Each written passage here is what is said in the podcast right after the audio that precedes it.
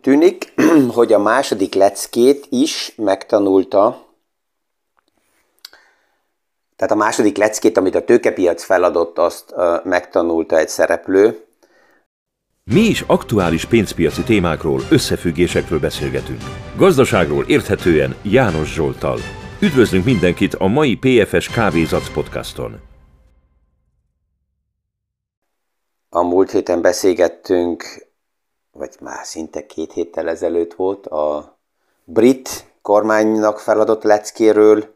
a tőkepiac oldaláról múlt héten hétfőn beszélgettünk, Mark Zuckerbergnek feladott leckéről, és úgy tűnik, hogy ezt meg is tanulta, tegnap kijött Meta.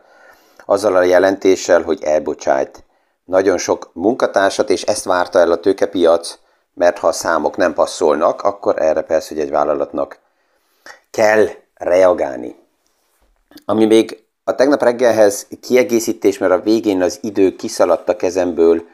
az a Great Reset témával kapcsolatosan ugye a KI, a mesterséges intelligenciának a, a, a szerepe és a része, tehát az összefoglalás ugye a végén arra a, a konklúzióra került, hogy akkor is, hogyha ez a fogalom, hogy Great Reset jön, ez nem azzal az összeesküvési képpel fog nagy valószínűséggel kialakulni, hogy csak egyik percről a másikra meg vannak dolgok állítva, és, és azután van egy nagy supranacionális valami hatalom, hanem ez egy folyamatos átváltás, és aminek a lényeges egyik része lesz az a digitális fizetőeszközöknek a szerepe az életünkbe, CD, CBDC, tehát a Central Bank fizetőeszközeinek a bevezetése, és a másik, emellett is ez sokkal nehezebb kezelni a mesterséges intelligenciának a szerepe. És aki ezzel a témával egy picit akar foglalkozni, az, az, az beleolvashat, mert ugye ha, ha csak a Google keresőbe bedobjuk, és pont a Google-nek a mesterséges intelligenciája a Deep Mind és a Deep Blue ezek azok, ami, ami a, a legfejlettebb státuszokban vannak, és amelyekről ugye lehet is már is ö, ö, olvasni. És ez persze, hogy e-gondolkoztató, és ezért is kell vele foglalkozzunk. Csak ha megnézzük, hogy ma Apple az új iPhone-okba olyan csippeket épít be, amelyeknek a, a a működési kapacitása minimum 40-50%-kal magasabb, mint ami ma szükséges a telefonoknak, és mikor fel van téve az a kérdés, hogy ez, ez miért van így, akkor a válasz az, hogy um, iPhone-okat Apple ezzel arra készít fel, ami ma még nem szükséges, de hogyha majd oda kerül a technológia, hogy kell nagyobb számoló, számítógépi kapacitás, akkor már ez legyen benne az iPhone-okba. És csak ha belegondolunk, hogy mennyire változik a mesterséges intelligenciának a, nem csak a szerepe, hanem a, a, a lénye, a tulajdonsága is, Deep Blue, mint sakk, uh, sakk komputer, Gasparovot annak idején, mikor legyőzte, akkor Deep Blue még kvázi idézőjebe csak a múltból tanult, és csak egy előnye volt összehasonlítva Gasparovval, hogy gyorsabb volt, mint az emberi agy, tehát a múltba minden ismert saklépést megtanult Deep Blue, és ebből döntötte el a játszma közben, hogy melyik lépés most a leghatékonyabb, és így győzte le Gasparovot. Az érdekes az, hogy azóta nem lineárisan, hanem exponenciálisan fejlődött tovább a KI-nak a, a tanulási modele, és DeepMind, a legaktuálisabb verzió, legalábbis az, amelyikről tudunk, mert ennek is már van továbbfejlesztett verziója, a DeepMind nem a múltat tanulja meg. Tehát nem azzal a tanulási modellel dolgozik, amit mi is ugye iskolákban ismerünk, hogy, hogy a gyermekek megtanulják a múltat, azt, amit abból ismerünk, és ez az alapja annak, hogy esetleg menjünk tovább, és legyünk majd kreatívak is, hanem Deep Mind csak saját maga ellen játszik, saját magát figyeli, és ebből tanul, és ez azt jelenti, hogy következő dimenziókba lép, tehát olyan kreatív új lépéseket talál ki, amit nem ismerünk. És amikre mi, mint emberek eddig nem is jöttünk rá. Egy kutató, aki főleg ezzel a mesterséges intelligencia témával foglalkozik, összefoglalva egy konferencián azt mondta, hogy nagyon egyszerűen össze lehet foglalni, hogy hol van most a KI, elkezd a KI álmodni, és elkezd kreatív lenni, és ezért érdemes is ezt, ezt, ezt, ezt a témát figyelni, hogy ez hova megy, ez a portfólióba, és pont ezért a technológiai szektor, az IT szektor, persze egy fix része érdemes, hogy legyen, és azt is látjuk, hogy ebben az egész témában nem meta az, amelyik nagyon előtérbe van, sokkal csendesebben a háttérbe Apple fejleszti a KI témákat, ez most nem javaslat vagy ajánlat, hanem csak, csak egy, egy, egy példa, hogyha ugye erről az, a nagy Great Reset kérdésről beszélünk, ami a tegnapi podcastnak ugye a témája volt, akkor ezt, ezt érdemes figyelni, hogy ott mi, mi történik, és mentálisan immuná tenni magunkat azzal, hogy ez ne legyen meglepetés, hogyha, hogyha ezek a fejlődések jönnek. Aki persze, hogy nincsen folyamatosan benne ebbe az átalakulásba, akkor az úgy érzi, amikor néha belenéz, hogy Úristen, így, így máró hónapra jönnek a dolgok. Ezek minden máró hónapra jönnek, csak ezért fontos pő a pő, lépésről lépésre a témákat figyelni. Amit a napokban látunk, és ez most a jelentések után egy kicsit nyugalmat hoz a piacba, pillanatnyilag negatív hírekből pozitív hangulat van, pozitív hírekből pozitív hangulat van, mert az egyik oldalról nagyon erősen kibombázott volt a piac, így most a jelentősi idő, jelentések e, időszakára. Most az is jó, hogy megszűnnek a negyedéves jelentések, mert nincsenek kilátási korrigálások, nincsenek marzsok korrigálásai, tehát a piac egy kicsit meg tud nyugodni, és ami lényeges, hogy a munkanélküliség oldalán látjuk azt, hogy ez elkezd növekedni, és most megint megjön az a 2023-ban az a pervers szituáció lesz, amit már 2020-ban, amikor a pandémia miatt, a lockdown miatt nagyon erősen ugrottak a munkanélküliek számai, akkor már így, így visszaidéztünk még az 1929-es évekből, hogy a munkanélküliek sorba állnak azért, hogy, hogy munkát kapjanak, és egymással arról beszélgetnek, hogy az egyik látta, hogy, hogy a tőzsde mennyire szárnyal. Mert a tőkepiac, mivel nem az aktuális helyzetet árazza be, hanem mindig a jövőt, ezért minél rosszabb lesz a reális hangulat, annál pozitívabban kezd erre reagálni a tőkepiac, mert olyan lépéseket vár el, főleg és áraz be a központi bankok oldaláról, ami megint a tőkepiacnak tetszik. És, és ezt, ezt, ezt a fura helyzetet csak azt tudja higgadtabban kezelni megint, aki erre felkészül, érti az összefüggéseket, és nem emocionálisan, mert érintett esetleg munkanélküliség miatt éli meg azt az aktuális helyzetet. Mert ugye Amerikában van a választás, és, és ez is egy olyan téma, hogyha a republikánusok nyernek, és pillanatnyilag úgy néz ki, hogy annak ellenére, hogy, hogy Joe Biden és a demokraták megtesznek mindent, hogy a gazdasági számok elég erősek, mert pont a gazdaság, mivel erős, ezért nem nagyobb a munkanélküliség, ezt az emberek nem így élik meg, mert az infláció pillanatnyilag erősebben érinti őket. Tehát, hogyha a republikánusok nyernek, akkor ez a tőkepiacnak inkább pozitív lesz, akkor is, hogyha politikai oldalról ez nem mindenkinek tetszik, mert a republikánusoknak a lépései az inflációt nem hajtják annyira erősen, mint a, a demokratáknak a lépései. A demokraták ugye alapjában lazábbak, sokkal inkább a középrétegnek, az alsó rétegnek próbálnak támogatásokat nyújtani, likviditást adni, és hát ez miből? Hát ez persze, hogy eladósodásból, ami megint az inflációt hajtja felfele, a republikánusok pedig ezt visszafogják, és hogyha véleg sikerül nekik, akkor alapjában a tőkepiac úgy látja, hogy például a jövő évben ez a vita, ami mindig az év végén zajlik, hogy akkor az eladósodási szintet a kongresszus megemelje, ez nem lesz annyira nehéz tárgyalás, mint akkor, amikor a demokraták erősebbek, mert ezt általában ugye egymást blokkálják, ezt láttuk az elmúlt években. A munkanélküli piacból a múlt héten már láttuk,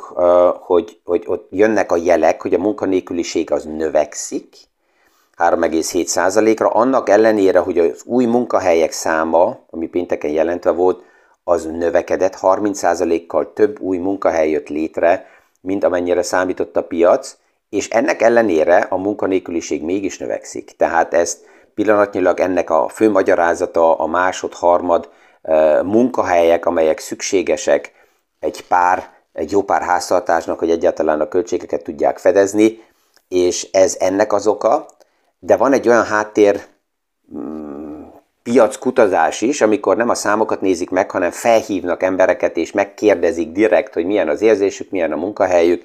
és legelőször októberről, nem szeptemberről októberre mínusz 300 ezer munkahely jött mint eredmény ebből a piac megkérdezésből ki, tehát látható az, amit Bank of America elemzői már elvárnak, hogy 2023. januártól nem, hogy nem lesz új munkahely teremtés a gazdaságban, hanem havonta olyan átlag 100 ezer munkahely fog tűnni. Tehát ezek azok a jelek,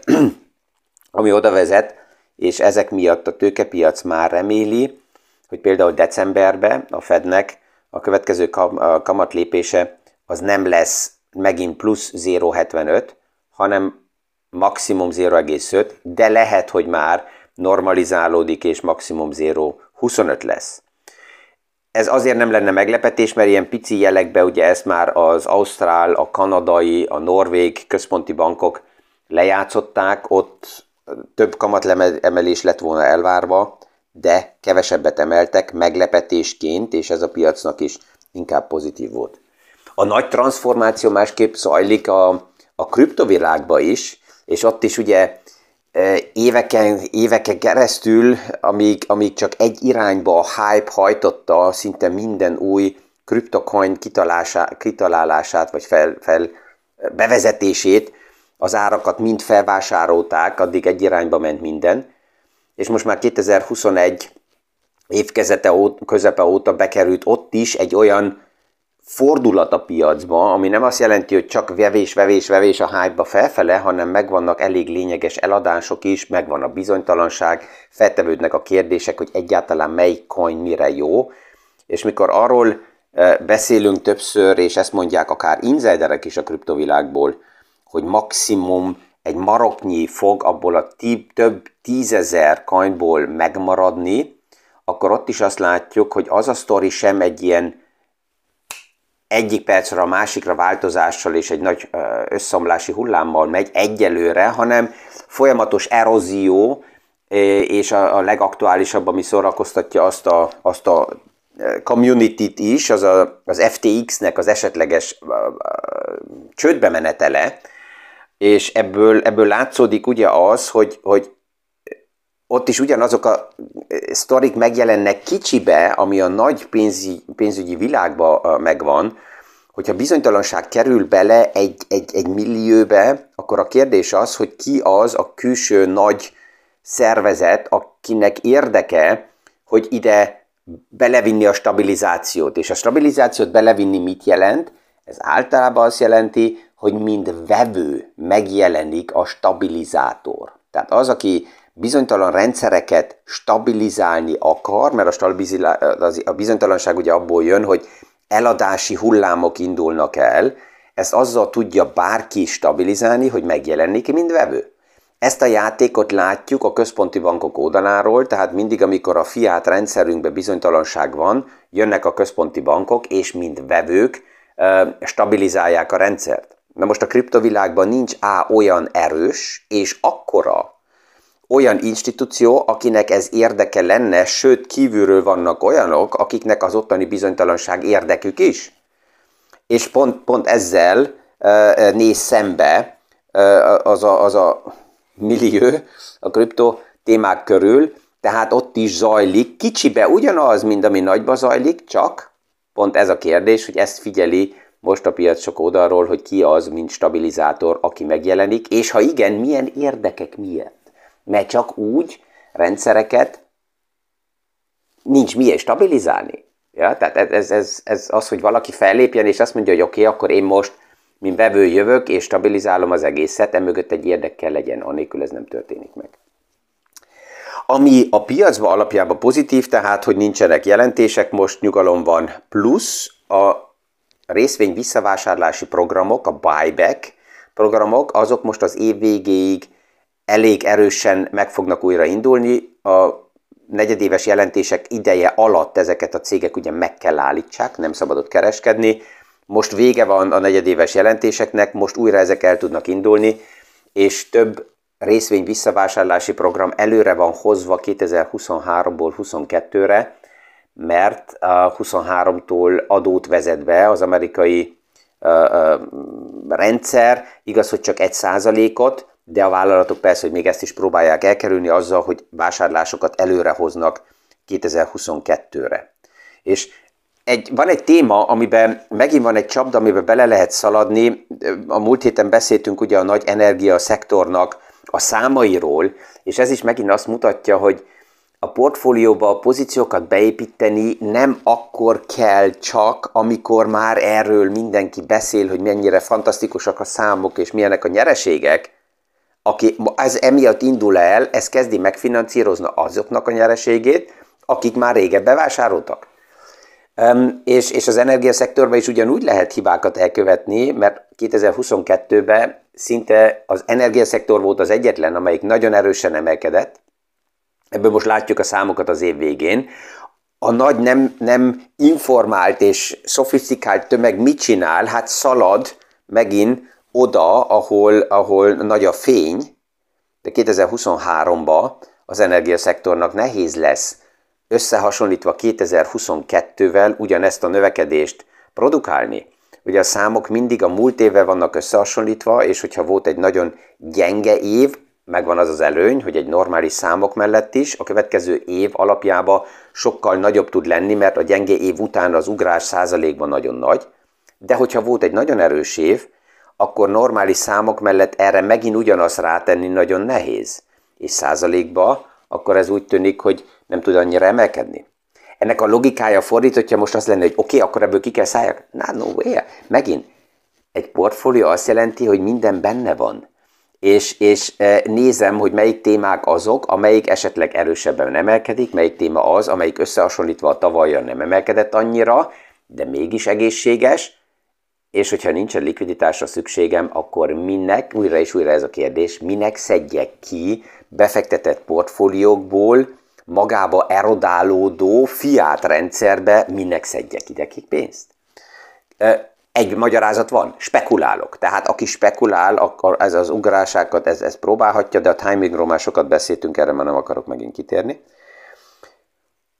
A podcast végén még van egy, akit, akire ki kell térjek, mert ez mindig fantasztikus, ugye sokszor idézem Warren Buffett és um, Charlie Manganek a, a filozófáit, és ez azért persze mosolyra kényszerít, mert 2020-ban, 21-ben, mikor a nagyon erős spekulációs hullámba itt eh, megint kihurcolták egy páran eh, Warren Buffettet, hogy na, az öregnek a koncepciója nem annyira jó, mert ő csak ennyivel emelkedett, és ha megnézzük mellette Katie Wood, wú, szupasztár, és mennek felfele to the moon a, a, a, a számok, és akkor Charlie Manga és Warren Buffett lejárt már. Az öregek megmutatják azt, hogy igenis, a, higgadt, tapasztalt, nyugodt, főleg legalább kétharmadba teát ivó és figyelő mentalitás passzol, Berkshire számokat hozott. És ez még mindig nem javaslat, nem ajánlat, csak egy, egy példa. Számokat hozott, a harmadik negyedév száma 20%-kal elősebb, mint amit elvártak. 2022-ben, ahol alapjába erodál a piac, gyengék a számok, 6,5 milliárd dollár nem éves, negyedéves nyereséget várt el a piac, és erre fel 7,8 milliárddal jöttek ki a kirakatba. Tehát az öregek azért pont ebből a szempontból, ez élvezet, öregebb lenni, élvezet öregedni, élvezet látni, hogy tapasztalat, és egy pár lavinát túlélés, az mire tud jó lenni, főleg a tőkepiacba. De hát ez, ez még így bele kellett kerüljön a mai podcastba, mert a számokat mikor láttam, akkor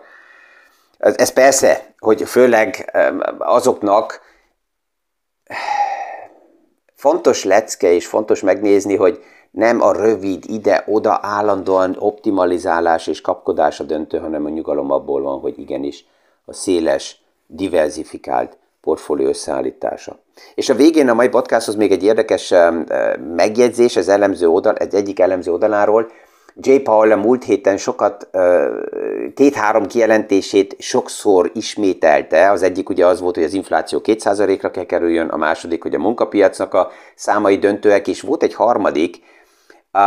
ez, ez egy ilyen kijelentés volt, hogy keeping it,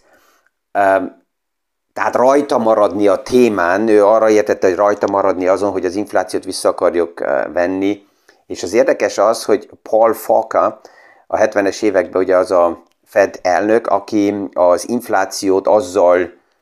próbálta visszahozni, hogy nagyon erősen emelte a kamatot, neki a könyvének a címe az, hogy Keeping Edit. És ez egy ilyen érdekes összefüggés, lehet véletlen, de lehet az is, hogy a Csépa ezzel jeleket ad a piacnak, hogy milyen irányba megy a tempó, hogy és milyen formába tovább. Ezekkel a gondolatokkal remélek, remélem, hogy ma is egy kellemes napba indul mindenki, sikeres tárgyalásokat, és a viszonhallásra a hónap reggeli PFS Kávézatsz podcastig.